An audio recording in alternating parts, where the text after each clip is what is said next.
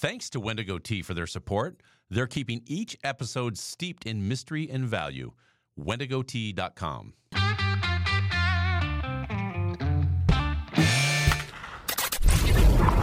Your daily game plan for success. It's Sax in the Morning. Steve Sax.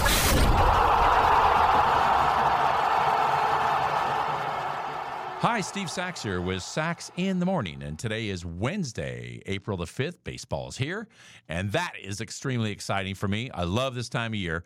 And also this week, I'm talking about some inspirational baseball stories. And today's story is about making a change.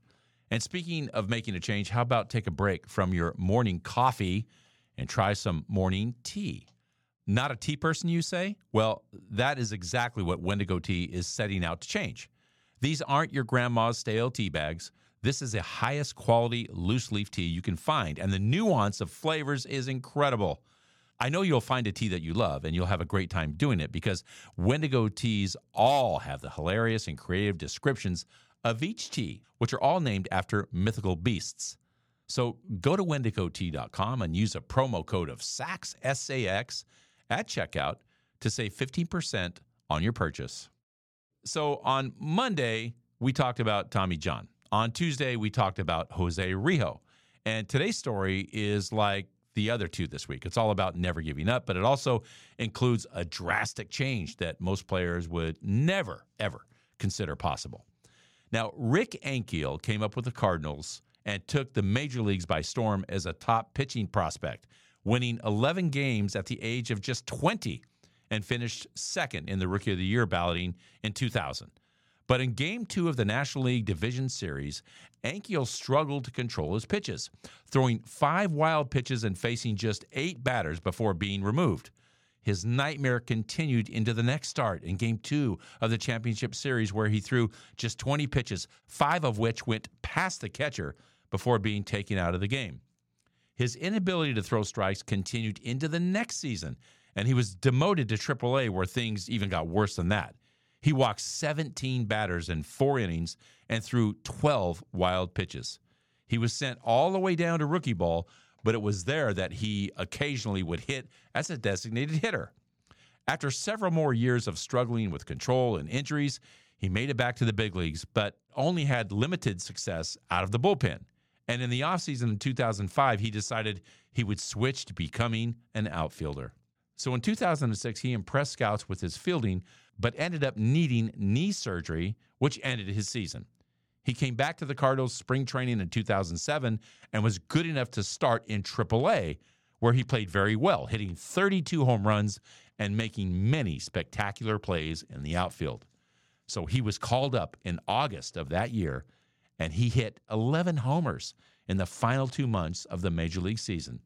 And the next year, he hit 264 with 25 home runs. That would be Ankiel's best season as a hitter, but he continued on and played parts of seven seasons as a major league hitter and outfielder. So, what can you take out of this story? This is a guy that was an absolute phenom at the age of 20, and he had spent his whole life pitching.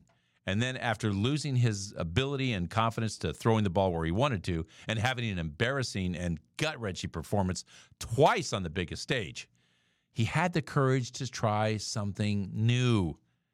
He gave up on the direction that had always seemed very clear to him in his life, and he worked hard at something new and found great success. I can tell you from my own personal experience, I went through kind of the same thing.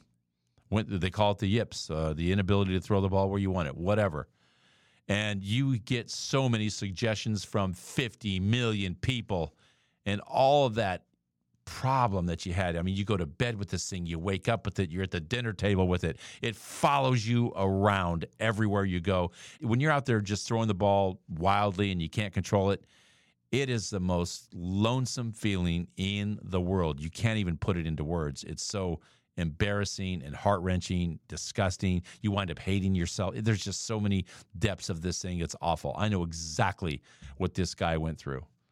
So let me tell you something. If you're stuck and if you're still doing something that you don't enjoy simply because it's what you've always done or what you've been doing forever, take a page out of the Rick Ankiel book and have the courage to start over and try something new. And that is my short for today. If you like what you heard, give us a positive review, subscribe, and share. Also, remember that the Sax in the Morning swag is now available on my Instagram site. Go to Sax in the Morning underscore podcast. You'll see it right there on the Instagram and just hit the link. Everything's there mugs, hats, tumblers, you name it. Take advantage of it.